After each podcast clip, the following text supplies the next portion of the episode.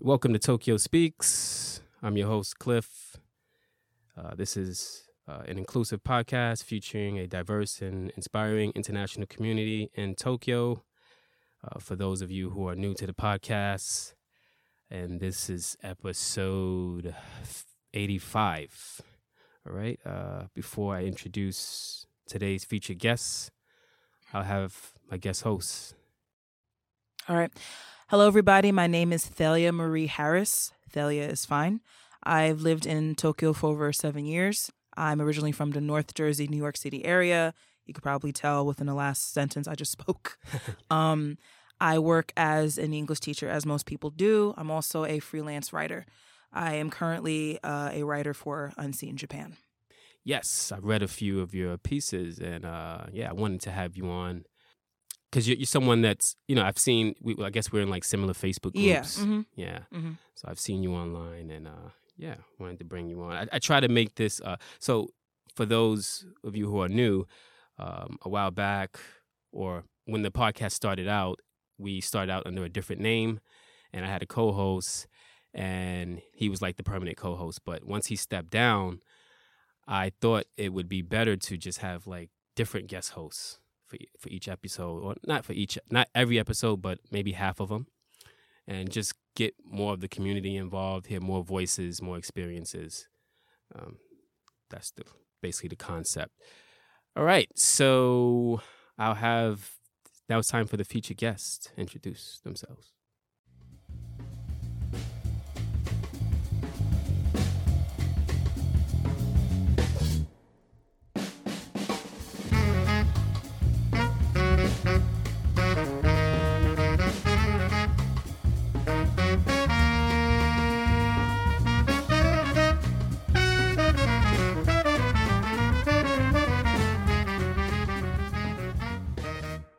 My name is Sierra. I am a student here in Tokyo, a university student. I study art. I'm originally from Atlanta, Georgia, but I've been living in Tokyo for two years now. And I was, I guess, like the main organizer of the um, BLM march that happened here recently in Tokyo. And I created the Facebook group. Hi, my name is Jamie Smith. Um, I've been living in Japan for three years now. I'm a marketer, an art teacher, and a model here. Um, I'm originally from the Baltimore, Maryland area. Um, originally grew up in, in Upper Marlboro, Maryland, but uh, claim Baltimore. It's where I uh, went to university, Towson University. Um, yeah. Nice, nice. Yeah, I I used to live in Bowie for like six months, maybe. Oh yeah. My Yeah. father lives there, so Oh, I he know does? the area. Okay, yeah. I don't really remember much, but I did go to uh what's the college? Prince George Community College. Ah, yeah. For yeah, like three months. Didn't work out. Uh went back to New York. But uh anyway. all right, cool. Glad to have you all here. And uh, you know, so today we're gonna be talking a little bit about uh BLM Tokyo, Black Lives Matter Tokyo, with the organizers um, see how it got started and uh, talk about some other things that kind of uh, that was that was happening leading up to this event, and, um, and we- we'll talk about the future guests um, more about where they come from and why they came to Japan and all that stuff. So yeah, I guess we just jump right into it. Yeah, why did you come to Japan? I came to Japan for college, so I am like a full time undergrad student here. And the reason that I chose to go to school in Japan is I was thinking that I wanted to at least study abroad for like a semester or something in college. And then when I was like looking at uh, different schools, and especially when I was comparing the cost, I had applied to a bunch of private universities in the United States which are extremely expensive. And the school that I go to is Temple University, like a branch of the school in Philadelphia, which is a public school. Um, and the campus here is significantly cheaper than almost every other school that I applied to and got into. So, thinking about that and then thinking about how I wanted the experience of living in a different country, I just decided to go ahead and go for it and move abroad for college and see where that took me. Nice, nice. Um, I came here on a childhood dream. Um, my father is a martial artist um, in multiple martial arts. And so that's like his pa- pride and passion. And um, he wanted me to kind of follow in his footsteps. But I'm, I don't like fighting. Um, and so he really wanted to kind of share his love of Japan with me. So he introduced me to anime. Um, so that's kind of how we bonded uh, over Japan together is by watching anime. And when I was about 10 years old, I told my mother that I was going to move to Japan. wow. so uh, my senior year of university, I did study abroad. I did an intensive language course for five weeks. And then, um, as soon as I came back from that, I think my parents were kind of hoping that I had gotten over it, but I was like, oh, I'm definitely moving there now. um, I applied to the JET program and I got in. nice. Nice, nice. That's pretty much how I got here too. Not the Jet program, but ten year old loves anime, that whole thing. and Oh, then- really? Yeah, yeah, yeah, yeah. It was pretty similar. Yeah, except like I'm the only person in my family who was ever into Jap- Japanese culture like that, let alone a foreign culture. Period. you know. Mm. So it was definitely like a matter of like people asked me like, "Do your parents speak Japanese?" No, but they would like buy me the books and and drill me if they could. And then I went to Japanese language weekend school, and I was like the only black kid there. um, but it was a good experience. Yeah. Now you said, Jamie, you said you don't like fighting, but can you fight? No. Okay. Okay. So please, Unless don't I try- have to. I will scratch, scratch probably. But, uh, just don't try me. Yeah. I'll cry. cool. All right. Now, uh, yeah, so, you know, on to BLM, uh, Black Lives Matter Tokyo, and how that got started. Leading up to this, maybe about, I guess it was a week before, there was an event. yeah, yeah, it took place. So, um, you two know about the protest by uh, CRAC about the Kurdish guy. Yeah. All right. So for those who don't know, um, about uh, this would be May thirtieth. Uh, there was a protest that took place in Shibuya, ironically where we are right now. And um, what happened was this Kurdish guy, so a Turkish person of Kurdish descent, he had been pulled over um, by the police near Ebisu station, I think a couple days before. No, I'm sorry, around a week before. And you know he didn't. He's you know he didn't do any like you know illegal turns or anything like that. He's a permanent res- resident, works in a restaurant. We don't know his name. He's anonymous, so we just call him you know Turkish Kurdish Mhm. man, which is kind of sounds weird, but I guess for his safety, it's for the best. And um, he was pulled over by the police. Uh, they made him they they made him get out the car, tried to search the tried to search the car. Uh, then they pulled him from the car and basically tried to detain him. And if it wasn't for his friend recording, you know, he probably would have been hauled away. Now there are two recordings of this. There's one that his friend made, and there was one that these random Japanese women made, but it seems much more like derogatory because they were kind of laughing the whole time. You know, why he was basically saying, you know, I didn't do anything wrong and so on and so forth. Why are you detaining me? And then three days later, um, he uh he uh he filed a complaint with the public prosecutor's office here in Tokyo. Um, then he got together with uh, CRAC, which is the Counter Racist Action Collective or CRAC, and um, they're they are they've been around for a while. They're like an anti-fascist, anti-racist um, collective based in Tokyo. There's different um, branches. I think there's one in Nagoya as well, and um, they went on down to Shibuya Police Station, and they said what they had to say, which took me by surprise personally because I didn't think Japanese people cared like that. Like, there's a rich, rich history of protesting in Japan. Uh, definitely during the 60s, there was a rice riots of 1918. Um, but the fact that not only did they protest this, but the fact that they cared about a foreigner and the fact that they saw in solidarity with the um, uprisings that were happening back in the States, that was a lot to, to take in. So I definitely had to write about it. And also, it was pretty, it was a pretty big deal. That's an interesting point that you said it's, is a long uh, history of protesting. Yet at the same time, I don't think Japan is known to be a, uh, I guess, a, a protesting country. Like people are not, Yeah, it's not for like the most part. Yeah, Yeah. They're just non-confrontational. Don't want to They don't I really want to get involved in politics. get involved I yeah, in politics. Yeah, there's a reason why there's no Daily Show or Last Week Tonight here. You know what I mean? Mhm. Like any sense of, of you know, even like just roasting, you know, a politician. I think the closest thing we got to roasting a politician was that one guy out in Hyogo who got caught embezzling and he had that dramatic crying, Mm, you know, yeah. you don't know what's going on. eh." And um but that's like the closest thing we've had to it. Um and there's just no culture that Mm. discusses politics. It seems like too much of a bother. Seems like, you know, something to get way too caught up in. And it's really interesting because in the 60s, as was the case around the world, of course, but in the 60s, there were a lot of students like protesting, like really rioting, actually.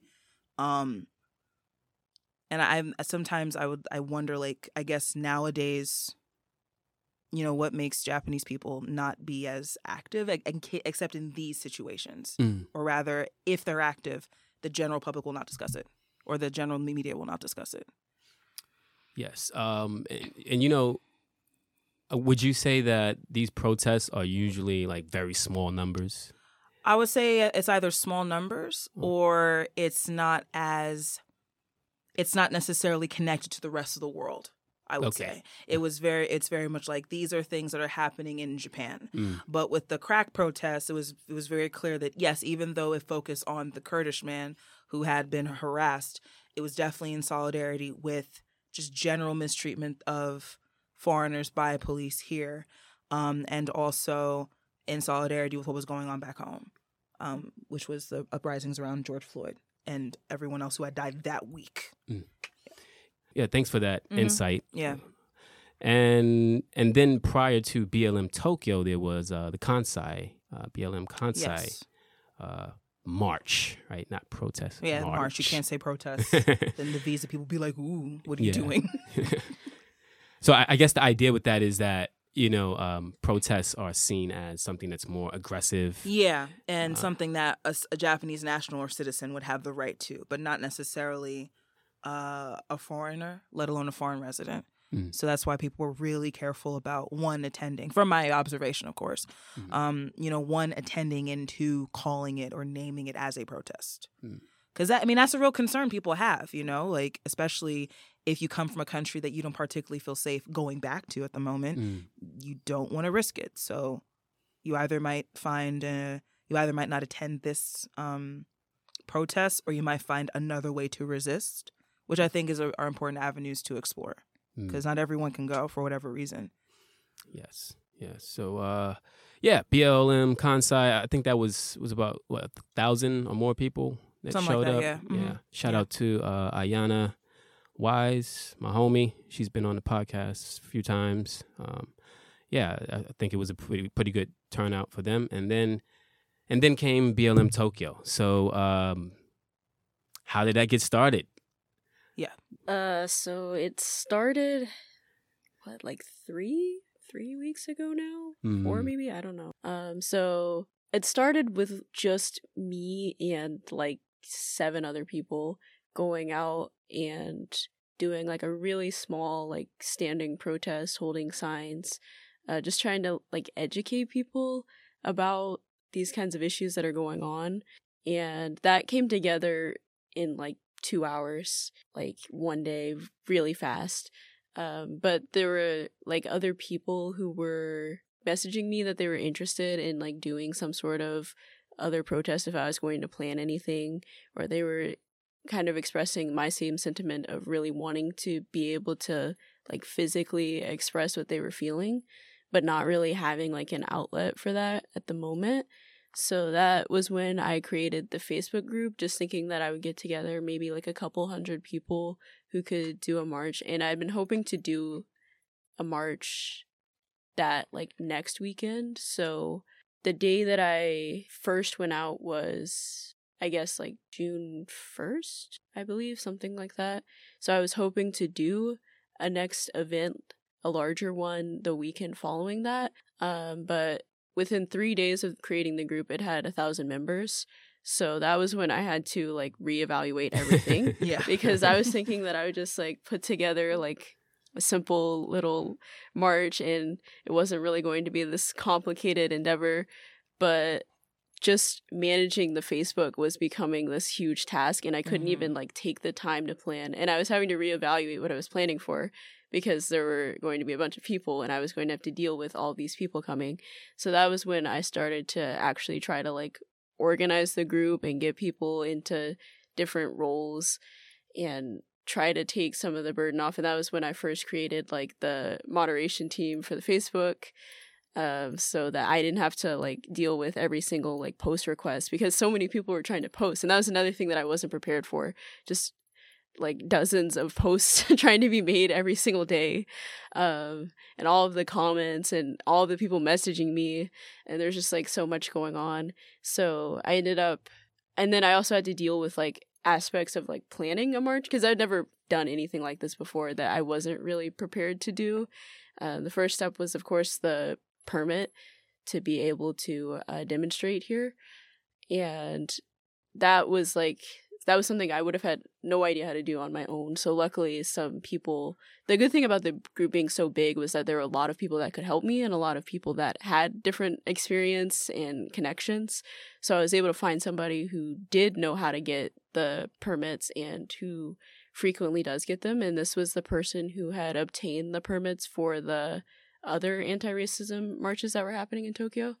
So with his help, it was a lot easier to do that part of it and the Kansai group, so they did their march before us and they kind of came out of the Tokyo group because I made the group just planning for Tokyo, of course. And some people had joined the group and they were like, Is anything going to be planned for the Kansai region? And I was like, I can't plan stuff for a place that I don't live in, sorry. Mm, yeah. um, but I was like, Okay, if you guys create your own group, there will probably be plenty of people that are interested. You guys should go do that. So they went off and did their own thing. And since then, we've been pretty separate, not really in contact that much with each other. But happy to see that they had like so much success with their event as well. So it's just been the two weeks leading up to it were a lot of stress and a lot of just obstacles coming up every single day. But I was really glad to see that it all came together so well how difficult was it to get the permit? Like, how how long did it take? In my situation, it was surprisingly easy. So, like I said, I went with somebody who was extremely experienced. He told me that he gets permits usually like four to five times a month. Okay. So, wow. and he told me that he all he needed was seventy two hours before the event. Um, because other people had told me that they had tried to do it like themselves and it had taken maybe like a couple of weeks or something like that to confirm it but he said that as long as there was 72 hours notice it wouldn't be a problem. So we went there the friday the week before so just a little bit over a week but it wasn't really an issue. It was a lot easier and a lot less like formal than i thought it was going to be. Like i thought it was like this really like serious thing where mm. if I mm. say like the wrong thing, the police are gonna like kick me out or something. But I was just like, yeah, I want to hold a march for this Black Lives Matter thing. They're like, oh, okay, sounds good, sure. cool. Because usually bureaucracy is much worse than that. Yeah, yeah right. it's a nightmare. Seventy-two hours. Wow, that was that's not bad. No. Cool. And then Jamie, how did you? uh Where did you come in? Um. So so I know Sierra personally, like we're friends, and when she had posted, and um, I I know she had posted about like the little march that she had done in a number of different groups, but specifically a group we have in common is Black women in Japan, and so when she posted like the pictures of kind of like the little march in that group, um, I was one of the first people to be like, oh, if you do this again, I want to go with you. Um, and so when she made the group, uh, the BML Tokyo group, of course, I like jumped in. And then um, when it, as it grew, um, Sierra kind of decided that she wanted like marketing, basically, like, um, and she asked for people who had graphic design experience, and I'm a graphic designer by trade. And so she came to me and asked me, "Do you want to lead this design team?" and I had never led a team of anyone before, wow. especially not designers. Um, like I've done big design projects, but they've always been singular, you know, projects. And so, but I I jumped at the opportunity. I said yes, yeah, I'll do it. Um, so it kind of took me by surprise when we were kind of put into this like Facebook Messenger group, and it was like 15 people, 15 to 20 people, and it was like, okay, so these are your designers, this is your leader, and wow. this is what we need, and go. And I'm like, but um, but I have to say, um, it they were amazing. Like I ended, we ended up bringing in more people because we didn't just need designers, but we needed writers and we needed translators as well. And I had luckily Sierra kind of knew what she wanted right off the back. It was like a website, um, at least four posters, and like two flyers and a pamphlet. And and so I have to say they were amazing because we did that all in just a little over a week. Yes. Mm-hmm. Yes. Mm. So, like, look, looking back on your experience now, considering this was the first time for both of you, correct? Considering you know, the, the the scale of the project, um, what are some things you think you did well, and what are some things you would like to improve on for the next event? Either one can answer first. I think that the fact that it did not completely fall apart um, in the time between trying to set things up and the actual like first event occurring, obviously there were parts of it that worked pretty well, at least for the time. So I would, I guess, I would put more time into and like more thought, I guess, into like the groups themselves and like who's in each group and like what groups exist to like support the overall like BLM group because when I was like first creating groups, it was just like there was no time to really like sort anything out. It was just like anybody who says they can do this thing, they go into like this one group. And it was like kind of chaotic. Um and as far as like the actual like march itself, um I was really happy to hear that people said that they felt safe. Like that was something that people specifically told me they felt safe and they felt like it was well organized.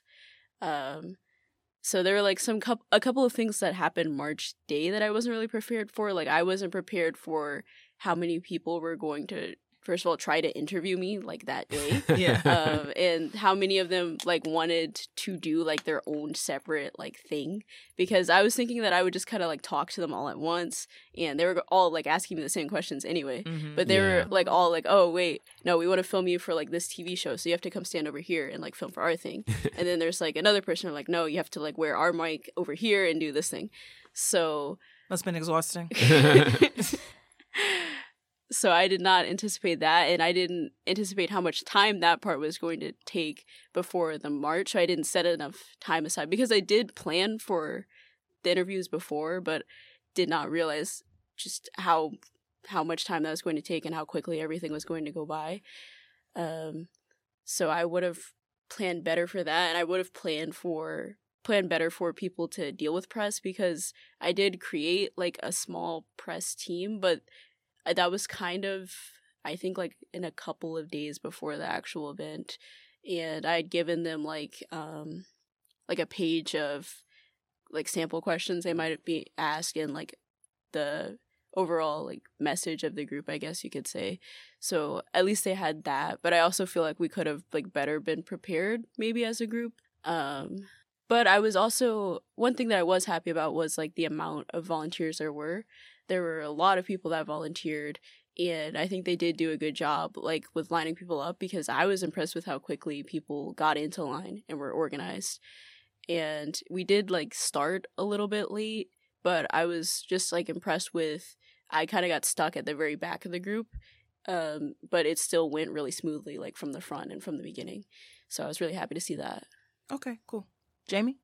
Um, so one thing I was really impressed with was the speed.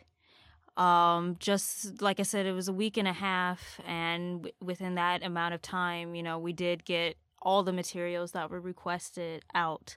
Um, so yeah, I was just really impressed with the speed and just the amount of time that people were willing to dedicate to this. Because I mean, I know you know having three jobs and on top, and then the BML, BLM on top of it yeah. like it was it was a lot um and so and i know some people have but I, I'm lucky enough to be a part timer, so I can kind of spread out my time. But I know a lot of people had like full time jobs, but they were still dedicating so much time uh, to this, and so that was really amazing to me and really heartwarming. Mm. Um, something I wish we had done a bit better was uh, quality control. Um, I think a lot of people have kind of forgotten about this, it at this point, but uh, we had to redesign our logo twice. I was going to ask about that later. I'd like to know more about that. yeah, yeah, yeah. Yeah. Um, I mean, I could go into it a bit now. if- Sure. Yeah, if please. you're okay. That was actually one of my questions. when it came time, I, I kind of had a vision for what I wanted our marketing to look like as far as color scheme and like the designs. So the the the, the idea of using like black, white, and red was my idea, and then someone kind of put input the yellow. So that's how we got the black, white, red, and yellow. And where'd the yellow come from? The yellow is used by uh, Black Lives Matter uh, US. Okay. So their colors are mostly bl- uh, black and yellow, although they use uh, some white as well. Right. Um, I wanted to use red because Japan, there Right. wasn't a whole lot of Yeah. thought put into that. But yeah. Mhm. So we got black, white, red, and yellow. Um, one of our designers came up with the initial logo. Um, and in our kind of like tiredness, you know, The one with the Hinomaru?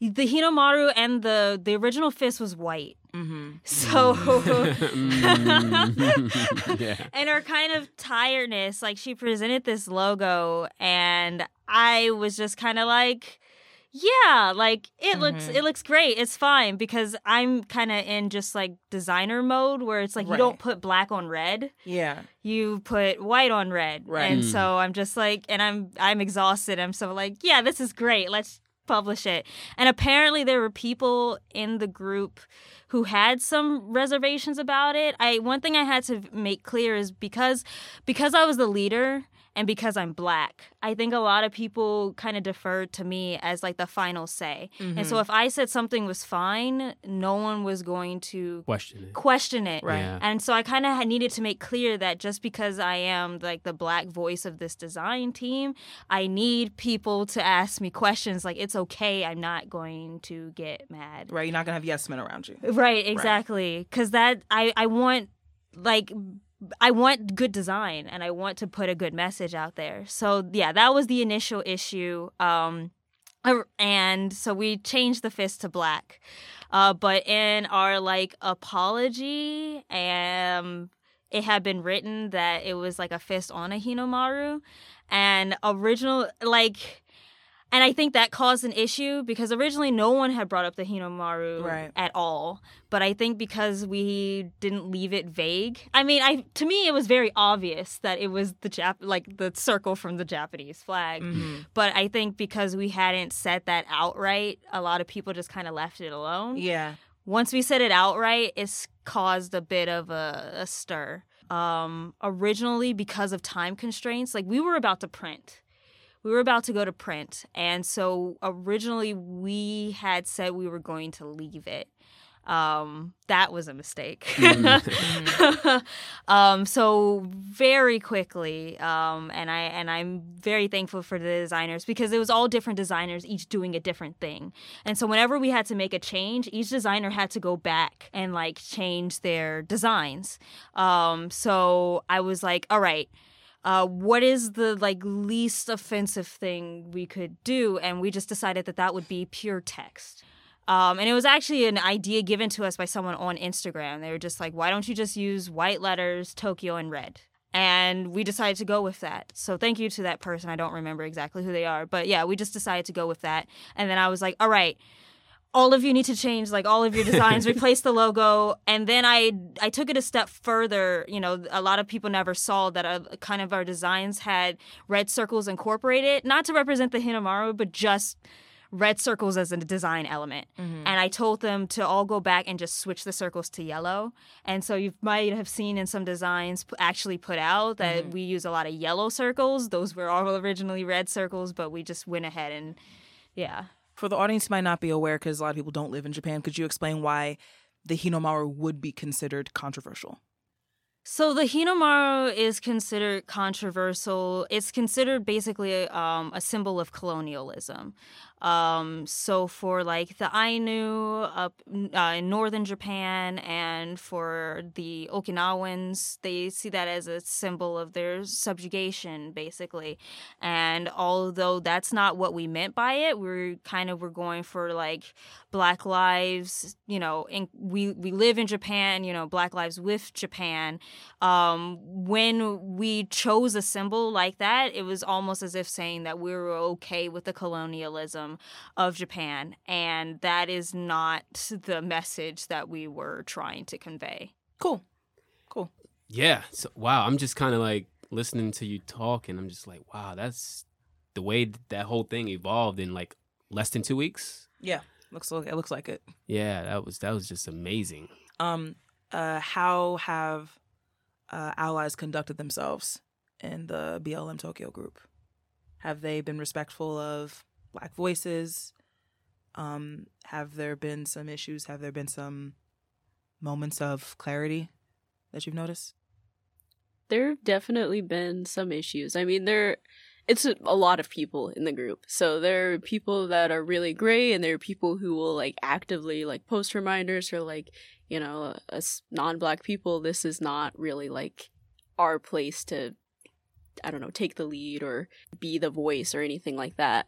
And then we have people who are kind of do seem to forget that Mm-hmm. and there is definitely conflict that happens sometimes on the page between people and people trying to like remind some people that you know you are just an ally here so it's mostly like mostly it's been good of course but Mhm. there definitely are at times these kinds of conflicts Mm-hmm. Mm-hmm.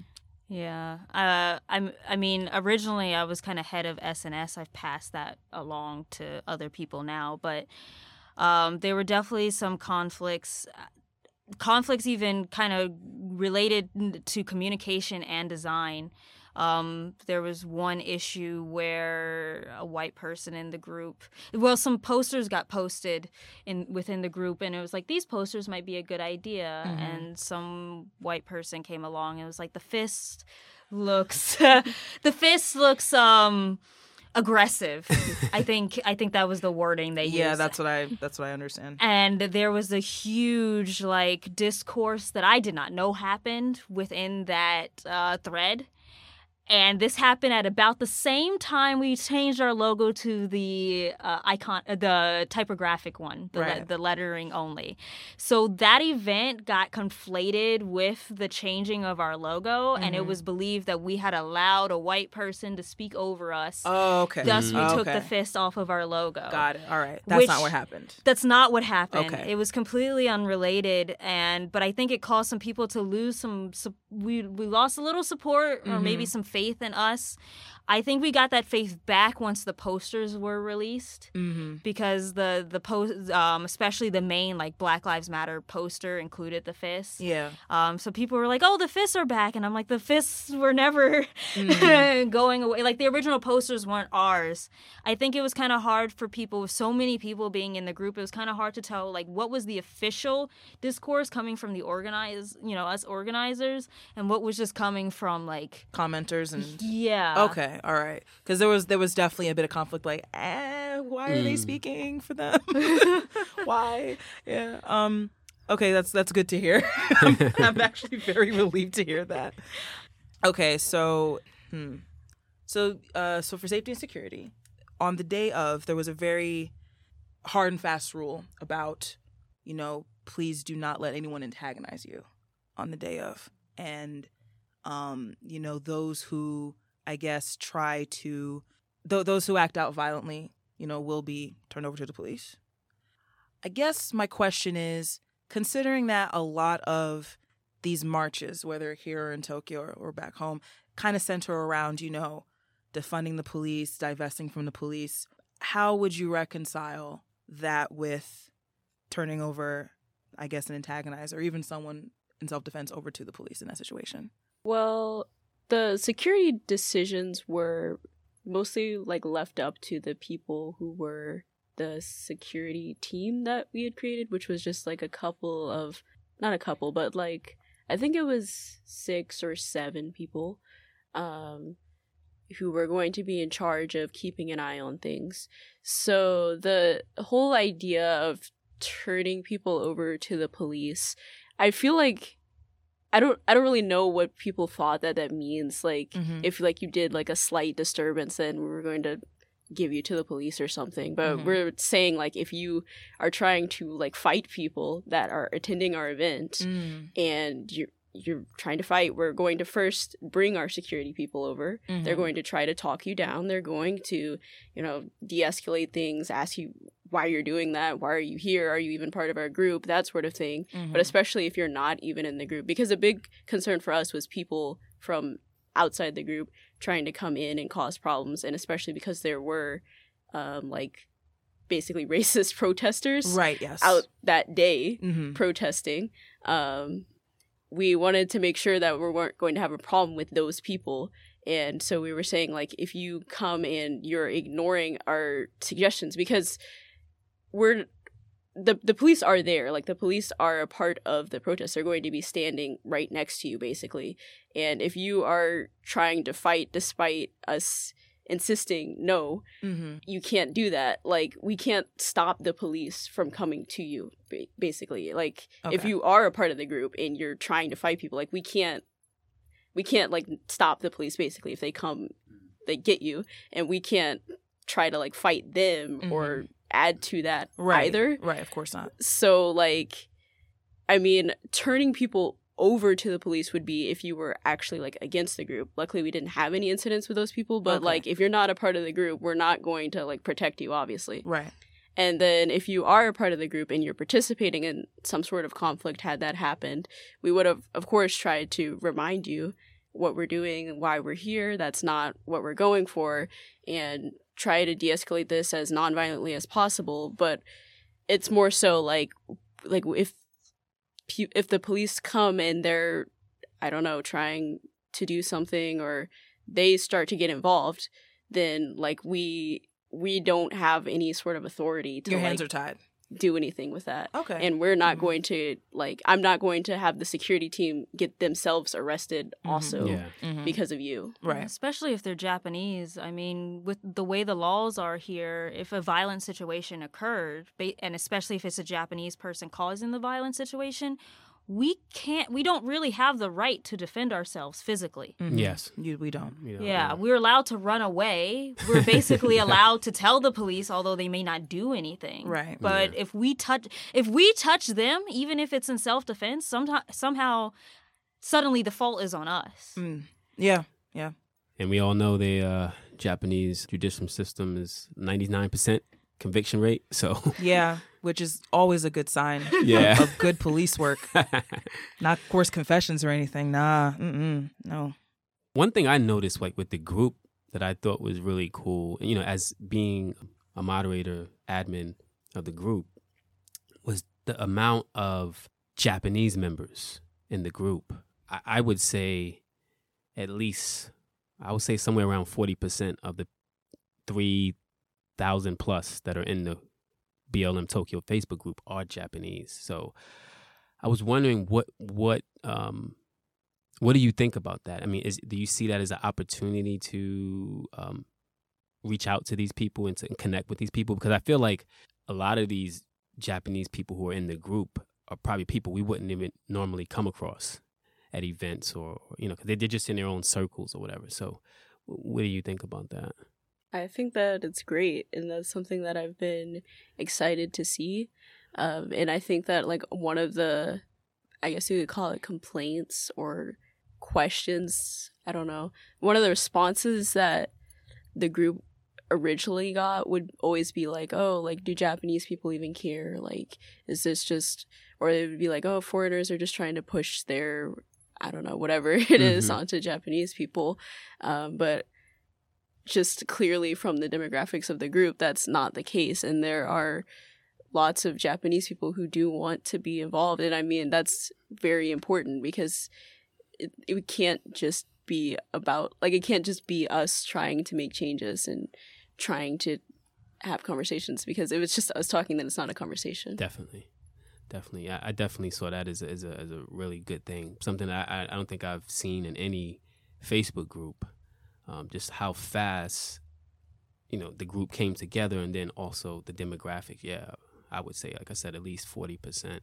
You know, because I, I I'm screening people, and you know, a lot of these uh, Japanese people are like, um, you know, work at colleges and you know come from an academic background of some sort. So it was pretty cool. Um, I think that's something to to I guess uh, think about going forward with the group and events and putting out information stuff like that. So. Uh, how has just living in Japan been for you two in general? Um, like you, I think you said you've been here maybe a couple years, and you three years. So, uh, how has it been? Interesting. Yeah, uh, some really good days, some not so good days. I don't know, lots of ups and downs, but you could say that about anywhere. Yeah, it's it's the same for me. It's kind of a roller coaster. There's some days where I'm like, I love Japan. It's all it's everything I've ever dreamed of, and then there are some days where I have certain instances, and I'm just like, I want to go home. yeah, we definitely have those days. Yeah, And then I look at home, and I'm like, mm, home's not so great we can't go home now. yeah, we, we're stuck. yeah, yeah. I mean, I've been here almost eight years, and you know, it, it's positives and negatives, of course. Um, but I, I think everybody's situation is different, and um, you know, my situation, um, I, I guess I'm content with this lifestyle right now. You know, so um, Yeah, I feel the same way. It's just like I think after three years here, and actually just just on Friday, I got confirmed that I've got three more. Good. And congrats. thank you. so you know, I'm at the point where I was just like, you know, no place is perfect. No place is going to be perfect, but I'm fine where I am. You Mhm. know, Yeah. so I'm just going to keep living my life, basically. Yeah, I think for me, it just took me a while to find my footing because like Mm. the first four years, like I've been here for seven. First four years were like.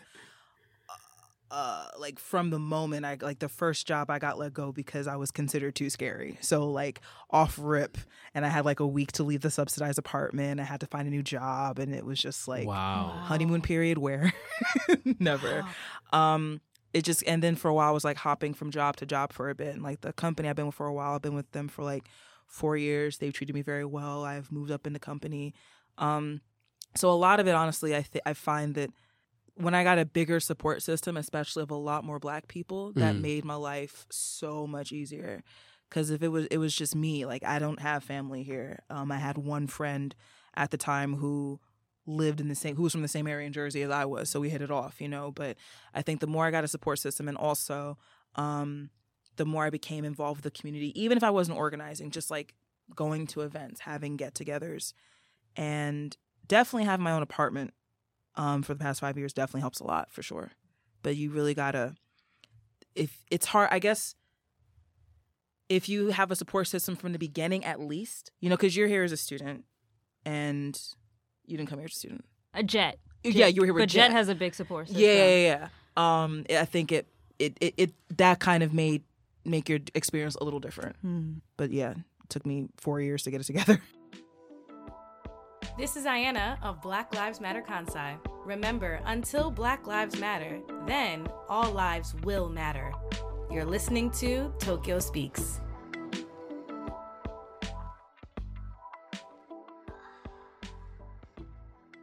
So, you know, lastly, before we get out of here, I wanted to. What's this? June twenty eighth. Yeah. yeah. So this is uh, technically still Pride Month, right? And as we all know, you know, Pride, Black Lives Matter, it relates to Black people of you know all across the diaspora, and um, it's kind of interesting that these two happen in the same month. Well, Pride is traditionally every June, right? Mhm. yes, every June. and and I guess the Black Lives Matter uh, these protests just started just you know came about around the same time. So, and, and as I'm aware, you two are part of the LGBT community, right? Mhm. How do you feel about just being who you are and I guess living here in Japan? Um. Uh, so I mean, for me, it's it's a pretty big issue. Um. you know, Black Lives Matter is is really intersectional. Um, I still get asked about because um, our posters, one of them specifically was like Black, queer, and trans lives matter, and I and I get asked sometimes about why would we highlight that. Um, some oh, people, really? Yeah, some people were wondering if we're trying if if it was like the LGBT community pushing an agenda with mm. on, onto Black Lives Matter, or if we're trying to say that um, these these black lives matter more than all black lives matter and it's so weird to me because these sort of questions are coming from black people and i'm like yes. no yes. they don't get the they don't yes. get the, yeah. the, the that's really ironic yeah. yeah. and, and the key word you said is intersectional yeah and that's what a lot of people don't understand black people just people in general they don't understand how things intersect yeah uh, there's and the sad part about it is um there were a lot of like black queer people who've been part of the movement well the BLM movement was founded by black queer women. Right. And exactly. then you think of all the black queer um, uh, icons and, and activists we had. You Stonewall know, was started by a black queer woman. Yeah, and then we had oh, Bayard Rustin. Um, Bayard Rustin was a huge, huge, huge part of the civil rights movement back in the '60s. Um, but people kind of pushed Dr. King more.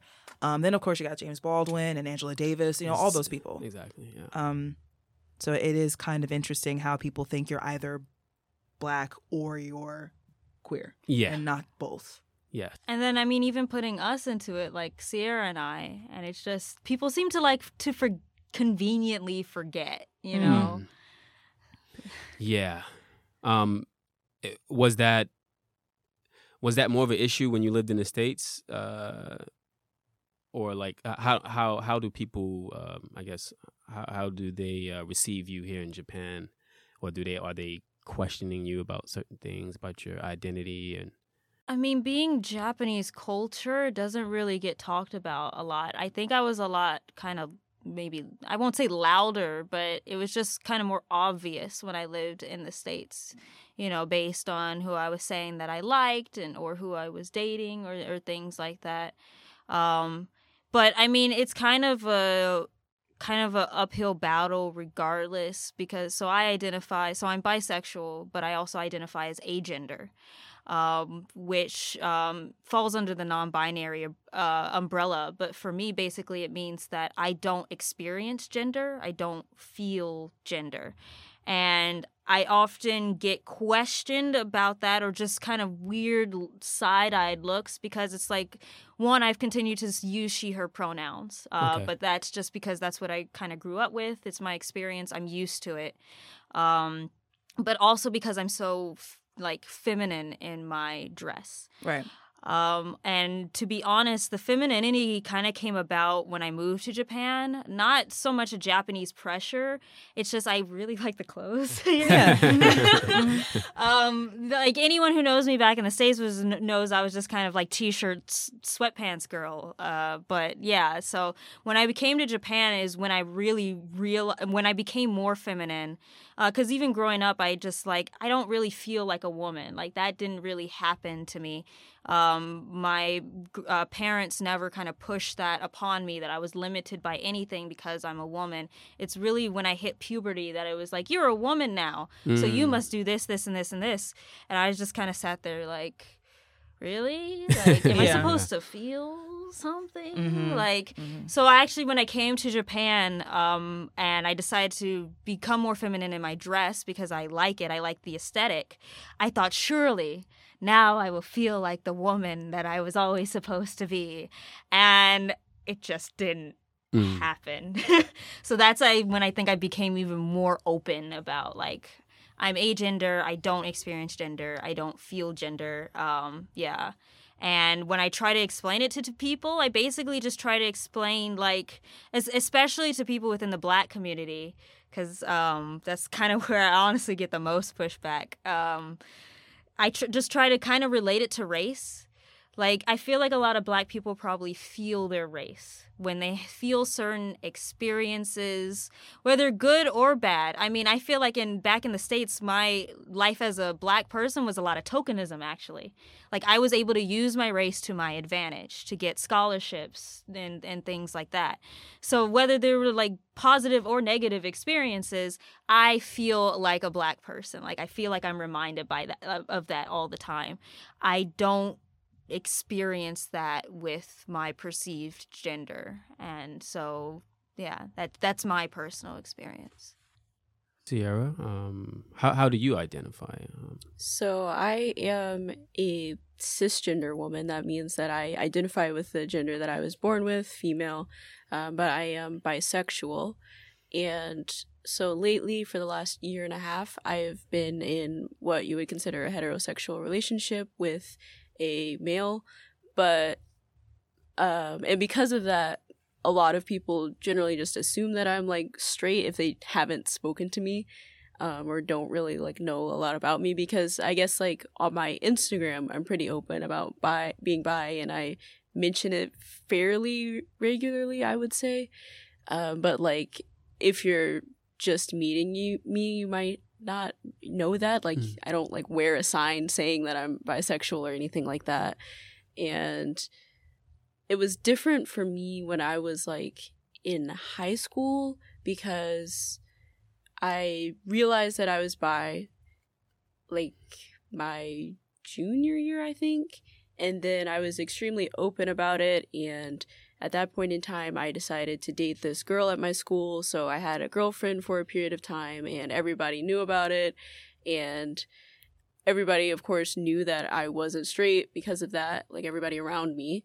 Um, but like after that, and now like dating a guy, it's like, of course, I have to kind of remind people. And Yeah. Mm, yeah hmm. yep How how were your parents? Um, uh, what were their thoughts when they, I guess, knew or found out? So my parents were like extremely open and accepting. Um, I'm the oldest of four daughters in my family, and I, as far as we know presently, I'm the only one who has any sort of queer identity. And when I came out to them, I was really nervous, um, because my family is like a Christian family but my parents were like oh this doesn't change anything about how we feel about you you know and we like want to know more i guess like about how you feel and like your experience and then when i did start dating this girl i was very like open because first i like asked her to be my date to homecoming and so I just told my parents i was like oh i found a date to homecoming and they were like oh who who is it and i showed them pictures and they're like oh yeah she's cute and that was kind of like how it went with my parents. It's been really good. beautiful. That's very good. Glad yeah, to hear it. Yeah. Yeah. Because I'm pretty sure you know a lot of experiences are not that good. Yeah. Yeah. Within black culture, uh, black families, but all right. Um, if ladies have anything else you would like to say, Any uh, plugs? Yeah, well, yeah, definitely. If that's all you have to say about your identity, uh, yeah, do your plugs, social media plugs, and we'll wrap it up. so um i don't know when this is coming out but Uh, Mid July.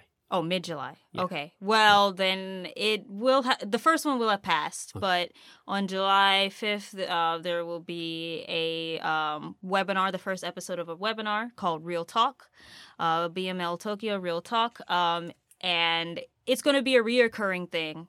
But it's going to basically bring on um, members of the Black community here in Japan, and also kind of members of the activist community here in Japan. So not necessarily Black, but just giving good information about the Black experience, Black Lives Matter, and just activism in Japan. So the first one uh, will be July 5th, Sunday, July 5th from 2 to 4 p.m.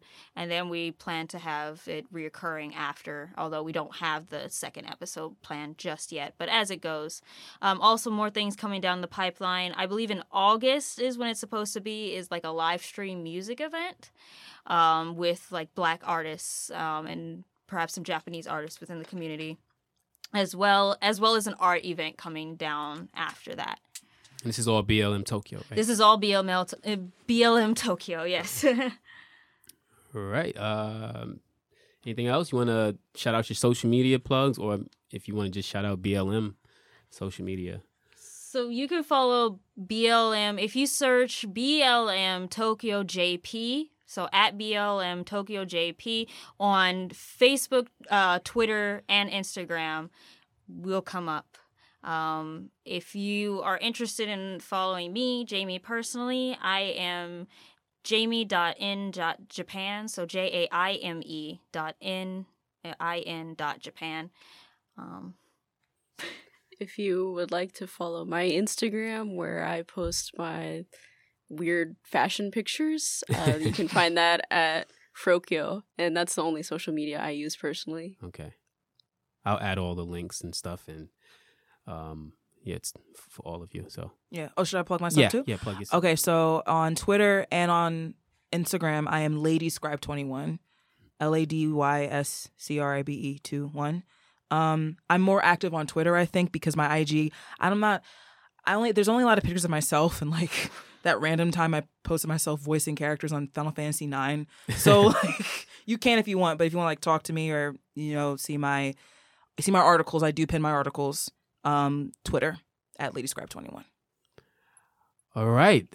Thank you all for coming out and joining me on Tokyo Speaks. Uh, follow Tokyo Speaks on Instagram, Twitter, no Facebook.